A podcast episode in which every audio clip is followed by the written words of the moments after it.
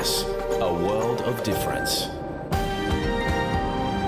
You're with SBS Croatian on mobile, online and on radio. Vi ste uz SBS Croatian na svojim mobilnim uređajima na internetu i radiju.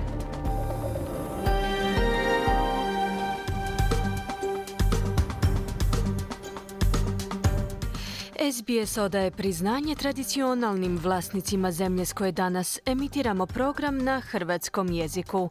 Ovim izražavamo poštovanje prema narodu Vurunđeri Vojvorung, pripadnicima nacije Kulin njihovim bivšim i sadašnjim starješinama. Također, odajemo priznanje tradicionalnim vlasnicima zemlje iz svih aboriđinskih naroda i naroda s otoka u Toresovom tjesnacu, na čijoj zemlji slušate naš program. Dobar dan i dobrodošli u program SBS-a na Hrvatskom. Ponedjeljak je 11. prosinca, ja sam Ana Solomon. Danas govorimo o brojnim problemima u ženskim nogometnim natjecanjima, čak i na svjetskom prvenstvu ima nedovoljno plaćenih igračica i neadekvatne zdravstvene skrbi. Upozoravamo vas i na prevarante koji koriste dobrotvorne akcije u vrijeme Božića. Čućemo o uspjesima hrvatskih rukometašica na europskoj sceni te nogometne vijesti. Vijest dana u Zagrebu je povratak dijela Dinamovih navijača koji su u Grčkoj bili u pritvoru zbog optužbi za huliganizam. Program počinjemo vijestima iz Australije i svijeta. Slušajte nas.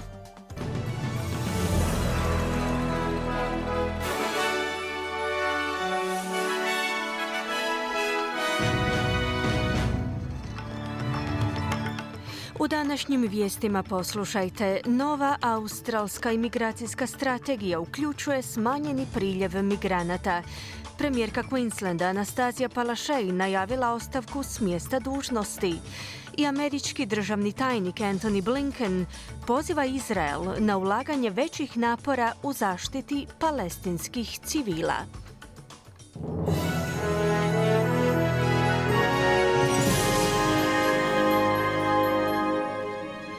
Slušate vijesti radija SBS, ja sam Ana Solomon. Započinjemo vijestima iz zemlje. Iz Australskog odbora za ekonomski razvoj, istraživačke i političke savjetodavne organizacije su pozdravili reformu migracijskog sustava usmjerenu na dugoročno planiranje. Ministrica unutarnjih poslova Claire O'Neill se sprema tijekom današnjeg dana predstaviti odgovor Savezne vlade na veliku reviziju imigracijskog sustava. Premijer Anthony Albanizi je dao naslutiti da će strategija uključivati smanjeni priljev migranata a što bi moglo utjecati na strane studente. Ministrica O'Neill je također najavila da će biti uvedena nova četverogodišnja viza za tražene vještine s punom mobilnošću i s mogućnošću stjecanja stalne boravišne dozvole. Ova viza će zamijeniti privremenu vizu koju sponzoriraju poslodavci, a za koju su poduzeća i sindikati utvrdili da ne odgovara svrsi. Nakon što je jučer objavila povlačenje iz politike, pozornost javnosti je usmjerena na osobu koja će naslijediti Anastaziju Palašej na mjesto premijerke Queenslanda. Nakon punih devet godina obnašanja te uloge, Palašej je objavila službeno povlačenje tijekom idućeg tjedna, najavivši napuštanje parlamenta konce mjeseca. Za svog nasljednika Palaše je podržala svog zamjenika Stevena Milesa. Međutim, u stranci tek trebaju odlučiti o konačnom kandidatu. Ministrica zdravstva Shannon Fentiman i rizničar Cameron Dick su također kandidati za tu ulogu. Ako se ne postigne dogovor glasanju u zastupničkom klubu, bi primoralo na obvezno glasanje svakog člana laborističke stranke i pridruženih sindikata, a što je proces koji bi mogao potrajati mjesecima. Krajnji sjever Queenslanda se priprema za vjerojatni dolazak tropskog ciklona Jasper koji bi se mogao obrušiti na to područje u srijedu 13. prosinca. Stanovnici između Cape Melvilla na istočnoj obali poluotoka Cape York i Townsvilla su obavješteni da im se približavaju razorni naleti vjetra i potencijalne poplave. Upozoreni su na vjerojatnost rušenja drveća i dalekovoda, kao i kućnih krovova koji bi mogli biti odneseni zajedno sa svim drugim objektima koji nisu pričvršćeni. Iz vatrogasne službe te državne službe za zaštitu i spašavanje kažu da se pripremaju za nestanak struje kao i na obustavu telefonskih linija i internetskih usluga te prekid opskrbe vodom. Olujni naleti obilnih oborina bi također mogli prouzrokovati poplave na nekim mjestima, a što bi moglo izolirati neke zajednice. Iz vlade kažu da su obavješteni o dolasku ciklona druge kategorije. Slušate vijesti radija SBS, nastavljamo vijestima iz svijeta. Stanovnici grada na jugu pojasa Gaze, Kan Junisa, kažu da su izraelski tenkovi stigli do glavne prometnice koja spaja sjever s jugom. Intenzivne borbe u posljednja 24 sata su usporile napredovanje izraelskih vojnih snaga s istoka.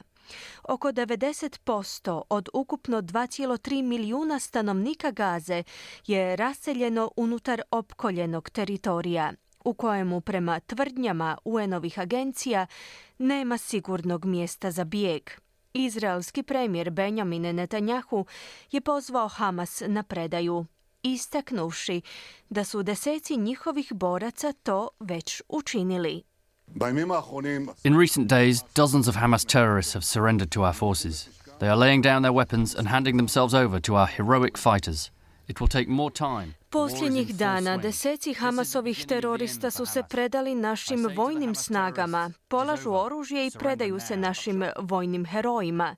Treba će proteći više vremena, rat je u punom zamahu, ali ovo je početak kraja Hamasa. Želio bih poručiti Hamasovim teroristima da je gotovo i da se predaju, izjavio je Netanjahu. U Hamasu su pak opovrgnuli tvrdnje o predaji njihovih boraca, kazavši da Izrael neće biti u mogućnosti silom spasiti preostale taoce, već isključivo putem pregovora. U međuvremenu američki državni tajnik Anthony Blinken je pozvao Izrael na ulaganje većih napora kako bi zaštitio palestinske civile tijekom ratovanja s Hamasom.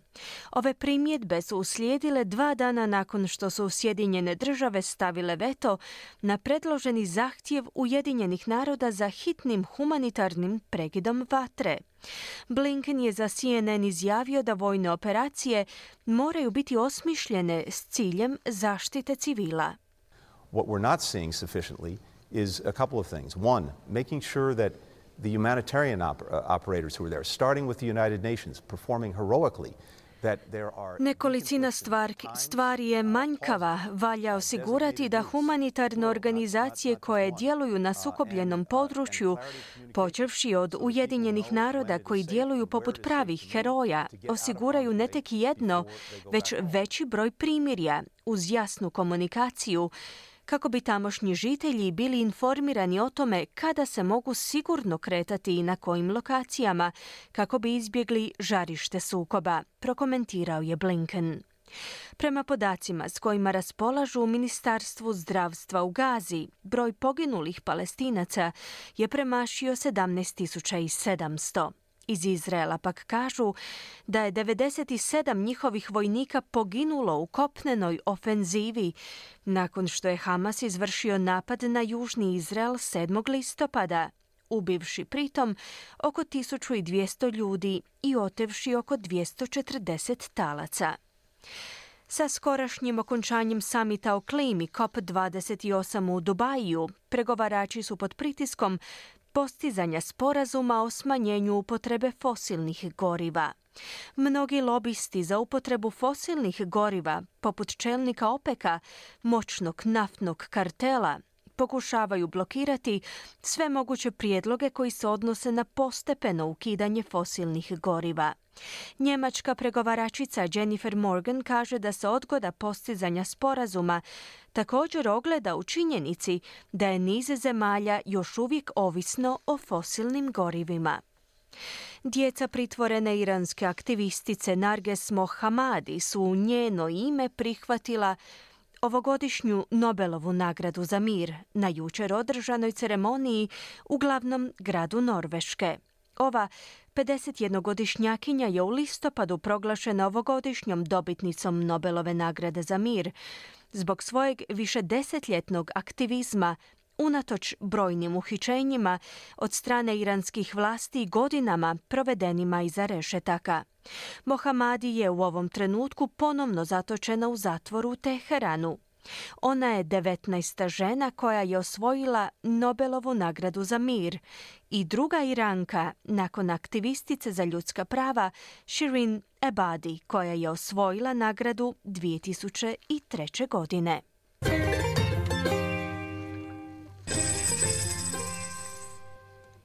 Danas jedan australski dolar vrijedi 0,66 američkih dolara, 0,61 eura te 0,52 britanske funte.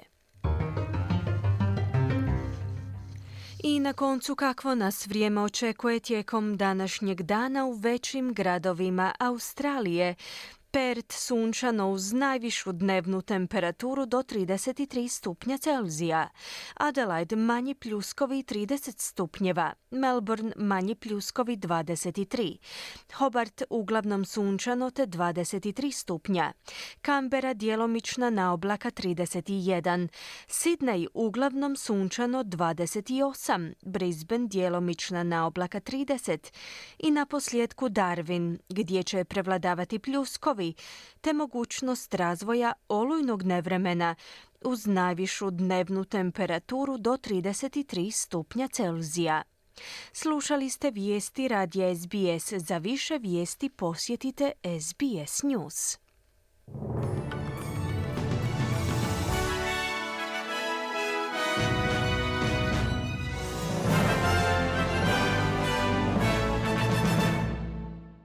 Slušate SBS na hrvatskom jeziku, ja sam Ana Solomon. Okrećemo se sada zbivanjima u Hrvatskoj. Dvadesetak navijača Dinama osumnjičenih za huliganstvo u Grčkoj stiglo je u Zagreb. Prema neslužbenim informacijama, još za 50 Bad Blue Boysov Grčka je ukinula pritvor. 22 američka vojna vozila Bradley krenula su na modernizaciju iz Riječke luke prema Slavonskom brodu. Riječ je o dijelu donacije od 89 vozila. I ove je godine u Zagrebačku katedralu stiglo Betlehemsko svjetlo mira. Dočekao ga je HDZ-ov Gordan Jandroković. Više u izvješću Siniše Bogdanića iz Zagreba. Dvadesetak navijača Dinama osumnjičenih za huliganizam sa smrtnom posljedicom u Ateni nakon četiri mjeseca u grčkim zatvorima sletili su u zračnu luku Zagreb. Iako su njihove obitelji proteklih mjeseci tražile pomoć medija i sazivale tiskovne konferencije kako bi se postupak u Grčkoj ubrzao, pristigli osumnjičenici pokazali su neprijateljstvo prema hrvatskim novinarima koji su ih snimali na aerodromu. Bilo je to uvreda, jedan od mladića koji ih je dočekao nasrnuo je na kamermane. Uglavnom dočekali su ih obitelji dvadesetak mlađih maskiranih muškaraca koji su na aerodromu organizirali i bakljadu. Osim što su morali platiti jamčevinu koja je iznosila od 1000 do 2500 eura, morali su se obvezati da će se odazvati pozivima grčkih vlasti u danjem tijeku sudskog procesa. I država cijelo vrijeme pomaže uhićenim navijačima, rekao je prijeno što su Bad Blue Boysi krenuli put Zagreba premijer Andrej Plenković. Do sada je njih e, nešto manje od 20 došlo u veleposlanstvo. Tražili su neki od njih da im se izda putni list jer nemaju nikakve dokumente. Neki od njih su tražili potporu da im se daju financijska sredstva da kupe karte kako bi se vratili u Hrvatsku. E, niko od njih za sada nije tražio novac za jamčevinu. Jamčevinu za sada plaća odvjetnik koji je tamo angažiran.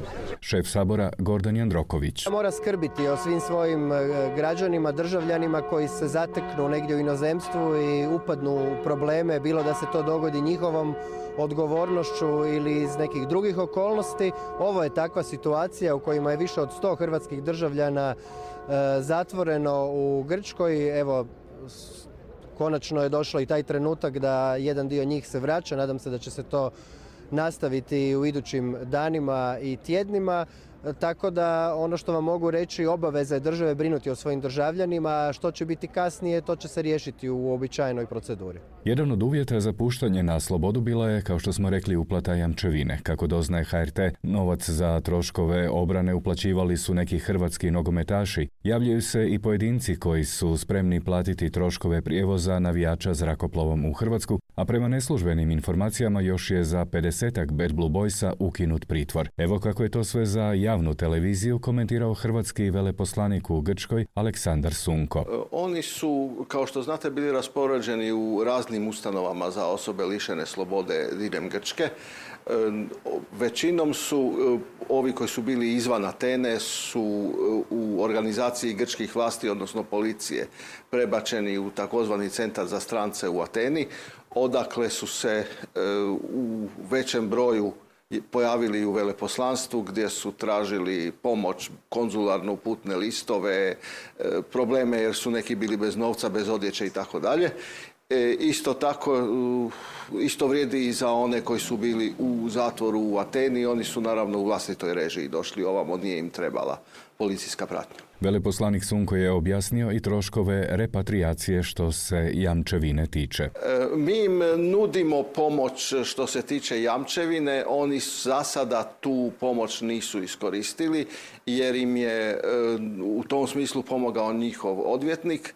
No, e, jednu stvar tu treba pojasniti, a to je da plaćanje jamčevine nije trošak. Jamčevina predstavlja deponirana sredstva, ne utrošena sredstva budu li se oni pridržavali uvjeta e, koji su im propisani vezano za njihovo puštanje na slobodu, e, jamčevina se u tim uvjetima vraća, bez obzira na to tko ju je položio. Suprotno natpisima u pojedinim medijima, troškovi obrane kao i svi drugi troškovi za našu braću u Grčkoj plaćeni su donacijama njihovih obitelji, te Bad Blue Boysa i ostalih navijača Dinama, kao i navijača nekih drugih klubova. Svima njima se i ovim putem zahvaljujemo, objavili su Bad Blue Boysi na svojem službenom Telegram kanalu. Rijetke su prilike u kojima demantiramo novinarske laži na svoj račun, ali ovaj put nas na to tjeraju zlonamjerni pokušaj nametanja političkog konteksta u ovoj priči, zaključili su Bad Blue Boysi.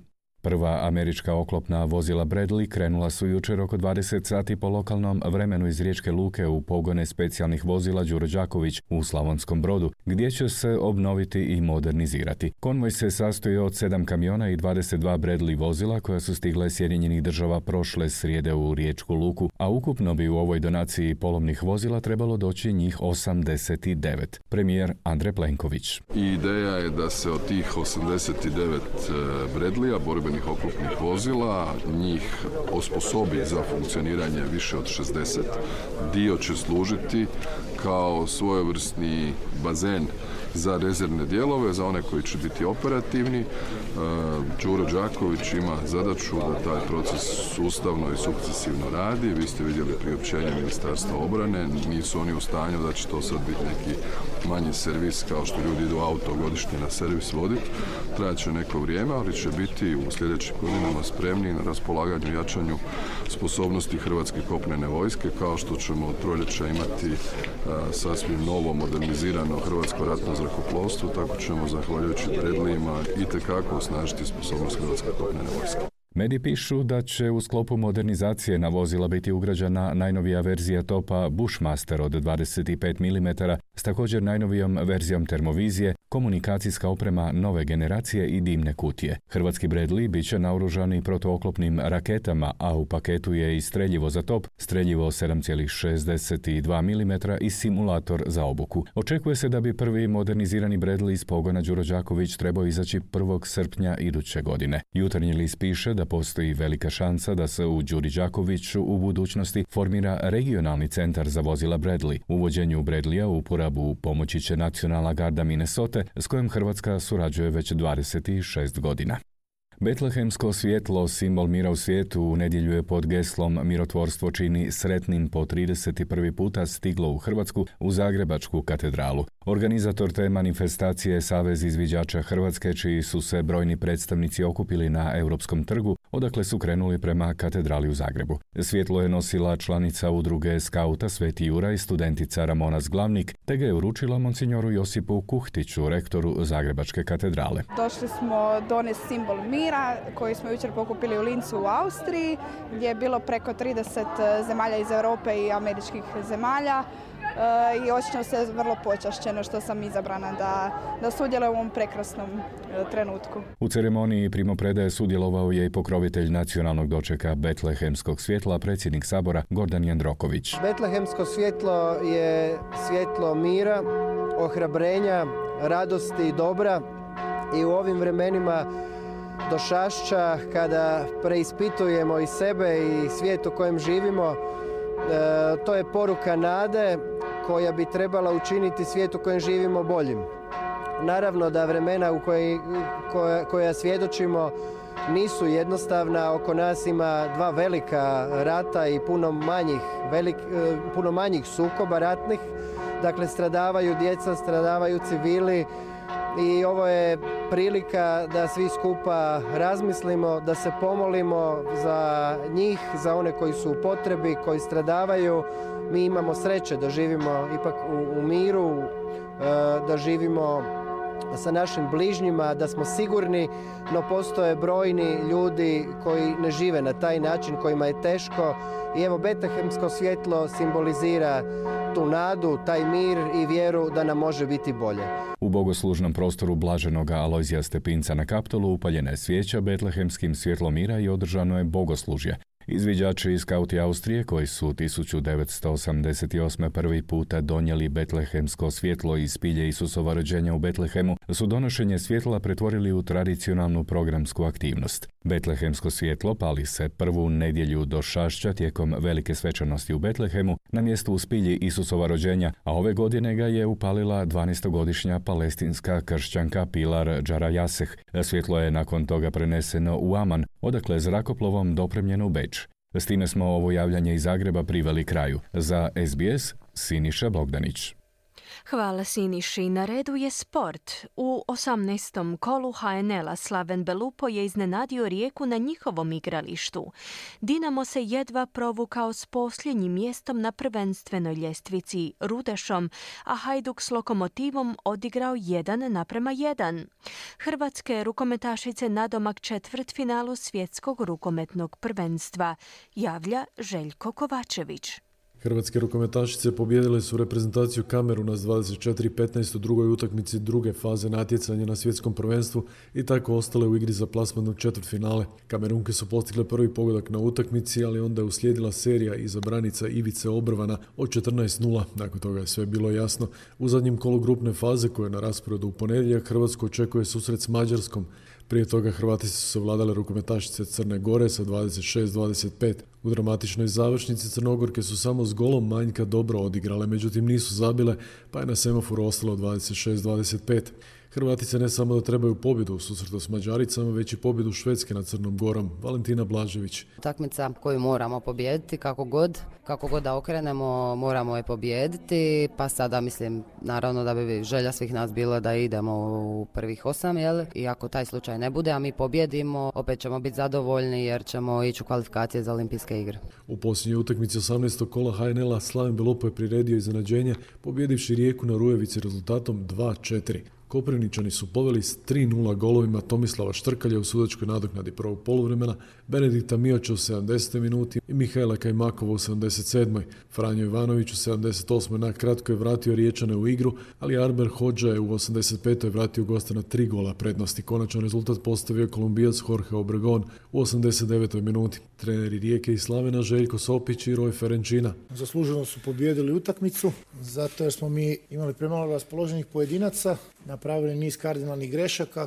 Odigrali smo jednu fenomenalnu utakmicu, moji dečki se držali tog dogovora što smo imali. Imali smo odličnu taktičku disciplinu i odličnu realizaciju. Nogometaši Varaždina i Osijeka odigrali su 2-2, goste je u prednost doveo Ramon Mjerez u šestoj, Igor Postonski iz kazanog udarca u 38. izjednočio za domaće, a bivši igrač Osijeka u redovima Varaždina Marin Pilj doveo domaće u vodstvu u 69. minuti. Osijek se spasio pogodkom obrambenog Slavka Bralića koji se najbolje snašao u kazanom prostoru nakon ubačaja u sudačkoj nadoknadi utakmice. Zoran Zekić, trener Osjećana i Nikola Šafarić, trener Varaždina. Osjećam mi je hladno, hladno mi je oko srca nakon ovakve utakmice s naše strane. Krenuli smo dobro, zabili smo gol, nakon toga smo nestali, ne mogu biti zadovoljan, moram biti sretan s bodom. Pa šteta što nismo uspjeli izdržati do kraja. Nogometaši Gorice i Istre odigrali su utakmicu bez golova, gosti iz Pule su gotovo cijelu utakmicu imali igrača više u trećoj minuti, isključen je stoper domaći Krizmanić. Aktualni hrvatski nogometni prvak Dinamo je s 1-0 pobjedio posljednju momčad na ljestvici Rudeš, Stari lisac Davor Mladina koji se vratio na klupu Rudeža uz loš pristup igrača Dinama,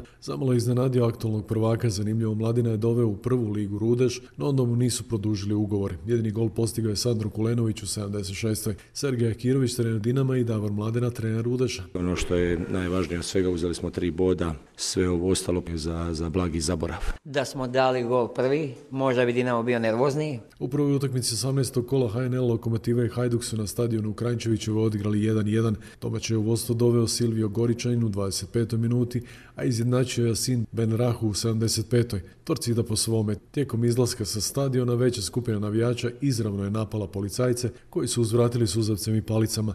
U pet minuta žestokog sukoba srećom bilo je svega nekoliko uhićenih. Čak 1400 navijača Hajduka bilo je na tribinama stadiona u Zagrebačkoj Krančevićevoj. Švicarac Marko Odermatt pobjednik je prvog veleslaloma svjetskog kupa u francuskom Valdizeru, dok je Filip Zupčić bio nadamak postolja na četvrtom mjestu.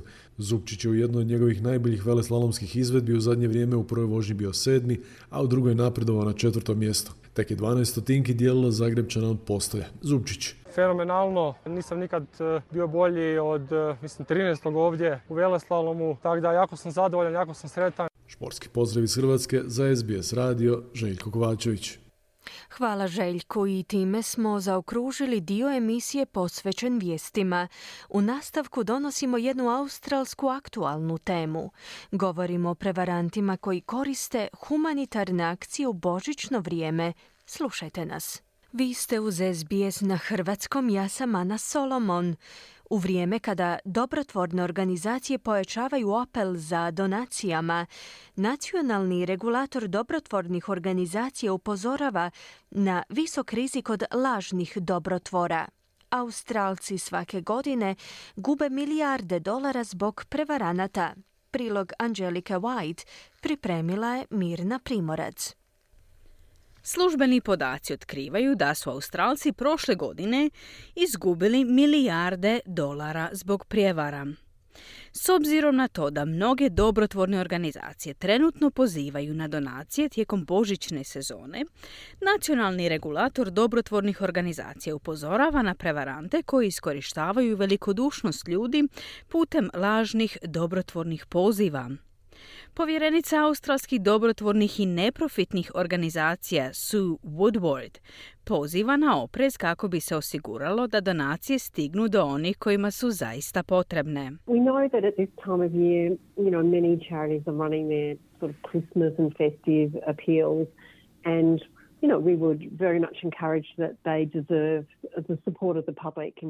Znamo da u ovo doba godine mnoge dobrotvorne organizacije provode svoje božićne i blagdanske apele i akcije. Snažno potičemo podršku u obliku donacija i volontiranja. No, nažalost, istovremeno primjećujemo porast prevaranata koji pokušavaju iskoristiti velikodušnost i zloupotrijebiti donirani novac, kazala je Woodward. Najnoviji službeni podaci pokazuju da su Australci prošle godine zbog prijevara izgubili 3,1 milijardu dolara.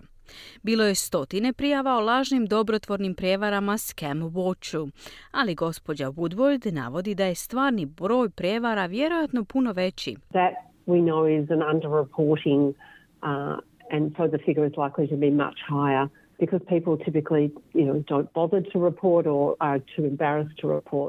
Znamo da je bilo više prijevara nego što je zaista prijavljeno. Samim time je stvarna cifra znatno veća, jer ljudi obično ne prijavljuju ili ih je sram da to učine. To je veliki problem koji nas stvarno zabrinjava, kazala je Woodward.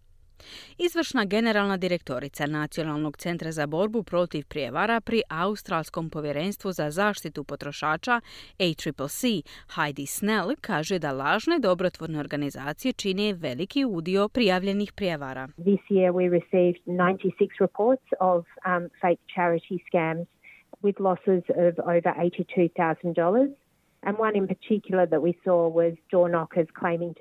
Ove godine smo primili 96 izvještaja o lažnim dobrotvornim prijevarama s gubicima od preko 82 tisuće dolara. Primijetili smo i slučajeve lažnih predstavljanja u Novom Južnom Velsu i Viktoriji, gdje su se ljudi predstavljali da skupljaju novac u ime zaklade za rak dojke. Stvarno si bila drugačija, stoga potičemo Australce da budu posebno oprezni, kazala je Snell. James Roberts, glavni direktor za upravljanje prijevarama u banci Commonwealth, ističe da dobrotvorne prijevare manipuliraju stvarnom brigom ljudi za druge u njihovoj zajednici, kao što je bio slučaj tijekom požara Crnog ljeta.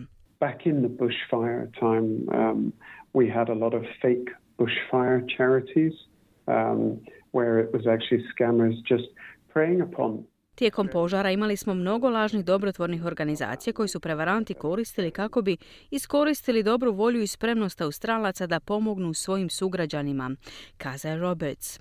Gospođa Snell tvrdi da ove prijevare imaju ozbiljne financijske i emocionalne posljedice. Even scams that only involve losing um, a, a couple of hundred dollars can have a devastating effect on someone who um, you know, ha, is in a more financially precarious... Čak i prevare koje uključuju gubitak samo nekoliko stotina dolara mogu imati razoran učinak na one koji se već nalaze u financijski nestabilnom položaju. Dakle, nije riječ samo o gubitku novca, već i o stresu povezanom s pokušajem plaćanja računa nakon što ste izgubili novac, dodala je Snell.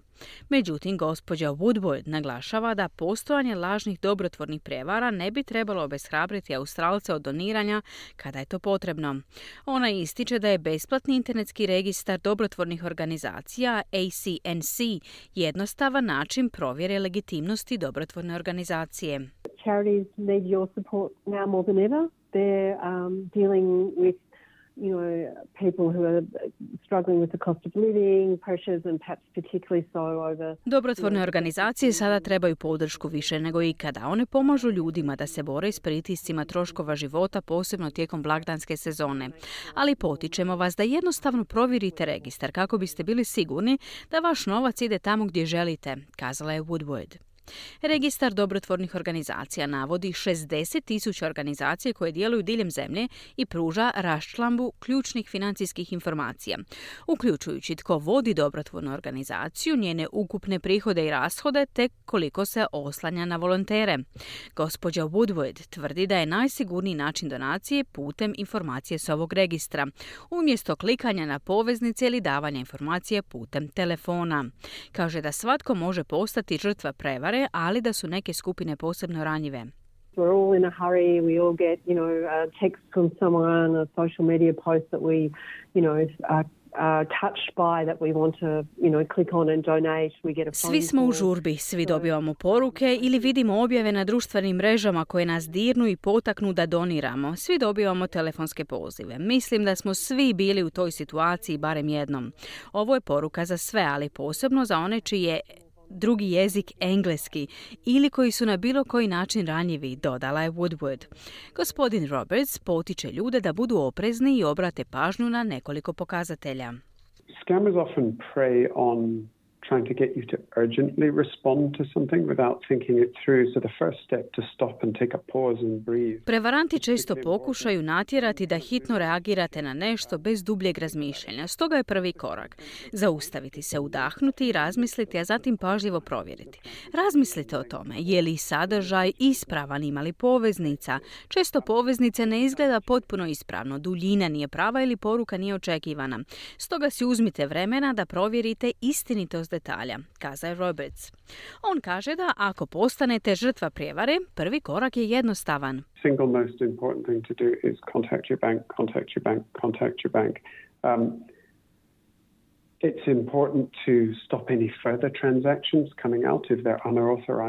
Najvažnija stvar koju trebate učiniti je kontaktirati svoju banku. Važno je zaustaviti bilo kakve daljnje transakcije ako su neovlaštene ili ako ste sami izvršili transakcije zbog prevare.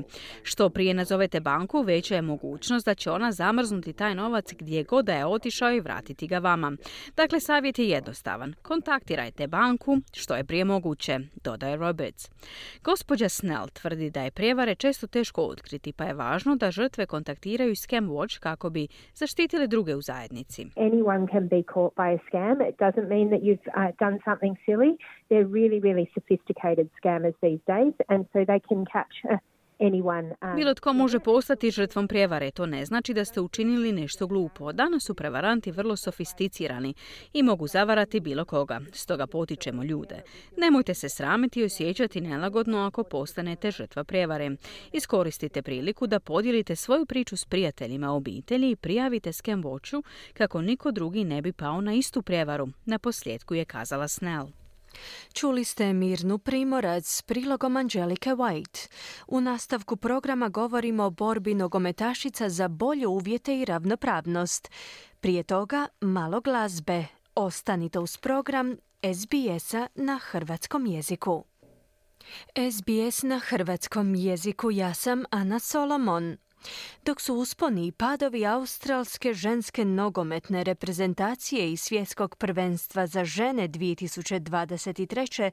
upisani u povijest, istraživanje među igračicama ističe alarmantne nedostatke na najvišoj razini ženskog nogometa. Igračice diljem svijeta su izvijestile da su premalo plaćene ili u nekim slučajevima uopće nisu plaćene, te da nedostaje liječničke podrške, pripreme i vremena za oporavak, što rezultira time da mnoge nisu bile u najboljem izdanju za turnir.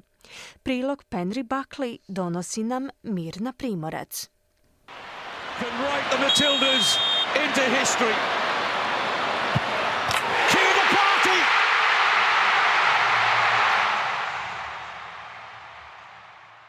Australija se možda nikada neće oporaviti od pobjedničkog penala Courtney Wine protiv Francuske, kojim su Matilde osigurale prvo polufinale svjetskog nogometnog prvenstva u povijesti na turniru na domaćem terenu u kolovozu 2023. godine.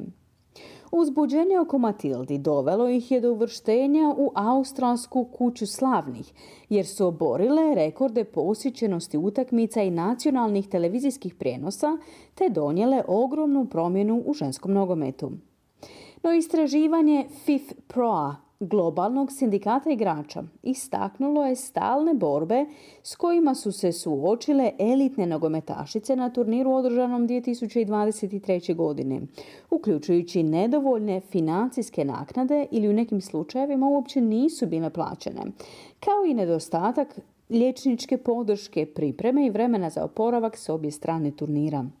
Kate Gill, bivša kapetanica Matildi, koja je postigla 41 gol za Australiju i između 2004. i 2015. godine, sada je izvršna direktorica sindikata igrača Professional Footballers Australia. Kaže da ju nimalo ne čude iskustva nogometašica. At times when, when we were competing, we were using one facility, one pitch, the rest and recovery between matches inside. Kada smo se natjecali, koristili smo samo jedan objekt, jedno igralište, a odmor i oporavak između utakmica unutar turnila bili su vrlo minimalni. To je uzelo nevjerojatan danak psihički i fizički, kazala Gil. Nakon uspjeha Matildi uslijedile su prekretnice prema većoj ravnopravnosti spolova u sportu u Australiji. To uključuje novo ispregovarani ugovor o kolektivnom pregovaranju između organizacija Professional Football Australia i Football Australia prema kojemu će Matilde i Socceroos dobiti jednak tretman i bolju financijsku naknadu na budućim turnirima kao i 200 milijuna dolara saveznih sredstava za ženski sport putem programa Albanezijeve vlade pod nazivom Play Our Way. Kay Gill kaže da istraživanje FIF Pro rasvjetljava stalnu nejednakost u ženskom profesionalnom nogometu na globalnoj razini. The findings that the um, report speaks to are kind of emblematic of where women's football is. It has grown a lot, but there's there's still a lot of growing to do, and you know we really have to kind of be able to bear down on some of these issues. Rezultati su na neki način simbolični za to gdje se ženski nogomet nalazi. Kao sport mnogo je narastao, ali ima još puno toga za rasti i stvarno se moramo moći uhvatiti u koštac s nekim od ovih problema i osigurati da se mogu voditi razgovori s ključnim sudionicima i donositi odluke tako da uvjeti koji se daju sportašicama i nogometašicama budu mnogo pogodniji za visoku izvedbu i profesionalizam, dodala je Gil. FIF Pro je ispitao 260 igračica iz 2632 tima, pri čemu je više od polovice nogometašica reklo da se nisu dovoljno odmorile prije utakmica, a dvije trećine ih je smatralo da se nisu osjećale najbolje na početku samog natjecanja. Kampanja Matildi započela je zabrinutošću zbog osutnosti kapetanice Sam Kerr, koja je zadobila ozljedu podkoljenice igrajući za Chelsea na kraju sezone ženske Superlige. Doktorica Stephanie Philbay je viša znanstvena suradnica i fizioterapeutkinja na sveučilištu u Melbourneu. Ona kaže da su zahtjevni rasporedi nacionalne lige i tjesni preokreti vjerojatno čimbenici ozljeda poput one koju je pretrpjela Care. A muscular injury like a, a calf strain can be impacted by load and players, playing surface and other environmental factors, whereas you know, a contact injury like a joint injury that occurs from making Dakle, na ozljedu mišića, poput istegnuća mišića potkoljenice, može utjecati opterećenje, na kojoj se podlozi odigrava utakmica i drugi čimbenici okoline. Dok ozljeda kontakta, poput ozljede zgloba koja nastaje uslijed kontakta s drugom igračicom, obično se svodi na lošiju sreću i druge čimbenike. Međutim, stvarne ozljede tetiva i mišića mogu se odnositi na nedovoljan odmor, nedovoljno sna, umor od stresa i velika opterećenja pri igranju, kazala je Phil Bay. Svjetsko prvenstvo za žene 2023. godine oborilo je rekorde za najveći prihod ostvaren od prodaje ulaznica i najveću globalnu publiku ikada za ženski sportski događaj. No istraživanje FIF Proa pokazalo je da mnoge nogometašice diljem svijeta nisu adekvatno plaćene, pri čemu svaka treća zarađuje manje od 45 tisuća australskih dolara godišnje od nogometa u nacionalnim ligama.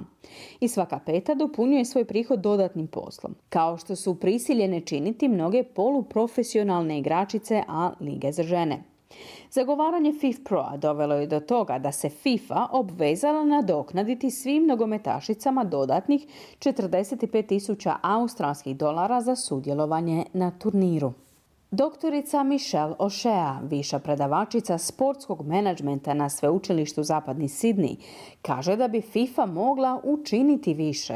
Putting a $30,000 value on top flight players from across the globe really does show that culturally we've got a long way to go in terms of Mislim da stavljanje vrijednosti od 45 tisuća australskih dolara na vrhunske nogometašice iz cijelog svijeta doista pokazuje da u kulturološkom smislu imamo još mnogo toga postići što se tiče vrednjovanja ženske lige. FIFA kaže da je novac uplatila nogometnim savezima zemalja sudionica svjetskog prvenstva, a mnoge nogometašice su kazale da nisu primili nikakve novčane isplate. Nigerijska ženska reprezentacija jedan je primjer toga, kazala je ja. Nigerijke koje su ostvarile tešku pobjedu protiv Matildi u grupnoj fazi prijetile su štrajkom na početku turnira zbog loših uvjeta i neisplaćenih bonusa za utakmice. Članovi tima kažu da im njihov nacionalni savez još uvijek nije isplatio plaće za sudjelovanje koje jamči FIFA. Uoči turnira Matilde su objavile video pozivajući na jednakost nagradnog fonda između muških i ženskih turnira, na što se FIFA obvezala do 2026. godine s nagradnim fondom na turniru održanom 2023. godine koji je iznosio samo četvrtinu udjela od muškog svjetskog nogometnog prvenstva održanog 2022. godine. Ovo slijedi dugu povijest zagovaranja od strane timova, uključujući i 2015. godine, kada su Matilde postale prvi sportski tim u australskoj povijesti koji je stupio u štrajk, što je dovelo do kolektivnog ugovora koji je došao prije sadašnjeg sporazuma.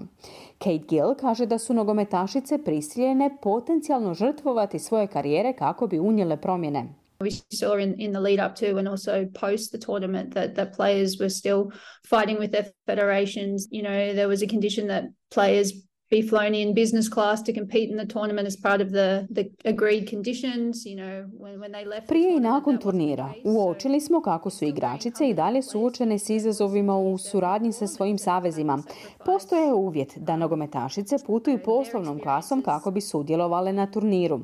Međutim, nakon završetka turnira taj uvjet nije bio ispunjen. Stoga nogometašice i dalje trpe pritisak da koriste svoj glas i platformu te da se žrtvuju za svoje iskustva, kazala je Gil. Nogometašice su također prijavile nedostatne medicinske standarde prije turnira, pri čemu desetina igračica nije imala liječničke preglede, a 22% nije dobilo elektrokardiogram od svojih nacionalnih saveza, što je prema pravilima FIFA obvezno. Doktorica Ošija ističe da ovi primjeri, zajedno s nedostatkom podrške mentalnom zdravlju, ukazuju na iznenađujući nedostatak profesionalizma u podršci sportašicama. This is um, a, a workplace for these athletes. They are employees, and so there is an expectation, you know, around as we would receive in our own workplaces, occupational health and safety. You know, often we think about ovo je radno mjesto za sportašice. One su zaposlene, stoga su očekivanja o zdravlju i sigurnosti na radu trebala biti jednaka kao i na svakom drugom radnom mjestu. Često se razmišlja o fizičkoj izvedbi sportašica, ali sve više prepoznajemo važnost brige o njihovom mentalnom zdravlju. Nažalost, čak 60% nogometašica tvrdi da nije dobilo podršku zbog svog mentalnog zdravlja, što zaista predstavlja ozbiljan problem, dodala je Šija. Doktorica Philby, koja je bila prisiljena okončati svoju karijeru zbog ozljede ligamenta, sada se specijalizirala za takve ozljede koje posebno pogađaju nogometašice. Ona ističe da je razlika u liječničkoj podršci između sportaša i sportašica problem na svim razinama sporta. It's not uncommon for the women to be playing on inferior fields, lower quality fields. They've often got the the poor training time slot that might be at night after the men train. Nije neuobičajeno da žene igraju na lošim terenima. Često imaju loše termine za trening koji su često noću nakon treninga muškaraca ili ponekad rano ujutro. Na nižim razinama sudjelovanja često nedostaje medicinskog osoblja ili ako postoji kvaliteta je jako niska. Mladi stručnjaci, bilo da su sportski liječnici ili fizioterapeuti, obično počinju raditi sa ženskim timovima, ali kako stječu iskustvo često prelaze na rad s muškarcima, dodala je Philbay. FIF Pro ističe potrebu za globalnim medicinskim standardima za ženski nogomet. Doktorica Ošija naglašava Matilda's efekt na povećano sudjelovanje žena u sportu na osnovnoj razini, što znači da je ključno osigurati veći pristup terenima i sadržajima poput svlačionica za žene na razini klubova. We've just got such an amazing platform from which to, to move forward and, and it's my hope that we don't I. Sada imamo izvanrednu platformu s kojom možemo koračati prema naprijed i nadam se da nećemo gledati na to samo kao simbol, već i kao potvrdu da stvarno imamo konkretne podrške, te da posjedujemo nasljeđeni okvir koji dosljedno ispunjava svoje obećanja, dodala je Šija. Kako se bliži kraj veoma uspješne godine za Matilde, Kate Gill izjavljuje da je kao bivša igračica ponosna na uspjeh Matildi i način na koji su one prihvaćene u zemlji. Understanding where women's football was and to see it kind of transform um, into the zeitgeist of the Australian public and be really embraced. The Matildas now have um, really you know, created a new football DNA for Australia, you know. Razumjeti gdje je bio ženski nogomet i vidjeti ga na neki način transformiranog u duh australske javnosti te stvarno prihvaćenog izuzetno je važno. Mislim da su Matilde stvarno stvorile novi nogometni DNK za Australiju. One su zaista simpatična, pristupačna skupina nogometašica, a način na koji se australska javnost zauzela za njih, integrirala u tu momčad, nešto je na što bi svaka bivša Matilda trebala biti ponosna. Na posljedku je kazala Gil. Bila je to Mirna Primorac prilogom Penry Buckley. Približili smo se kraju programa. Evo kratkog podsjetnika na vijesti dana.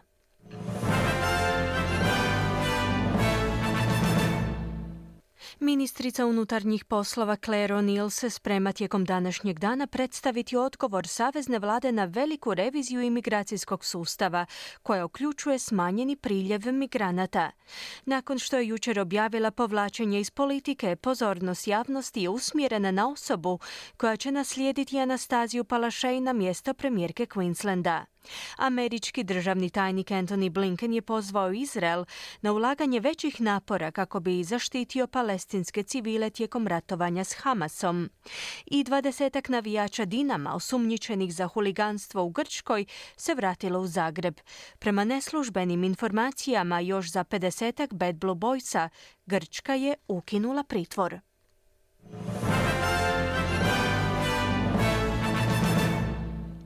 Slušali ste program Radija SBS na hrvatskom jeziku za ponedjeljak 11. prosinca. Program je uredila Marijana Buljan, ja sam Ana Solomon. Hvala na slušanju i pozdrav do sutra. U isto vrijeme od 11 do 12 sati. Ugodan dan i do slušanja.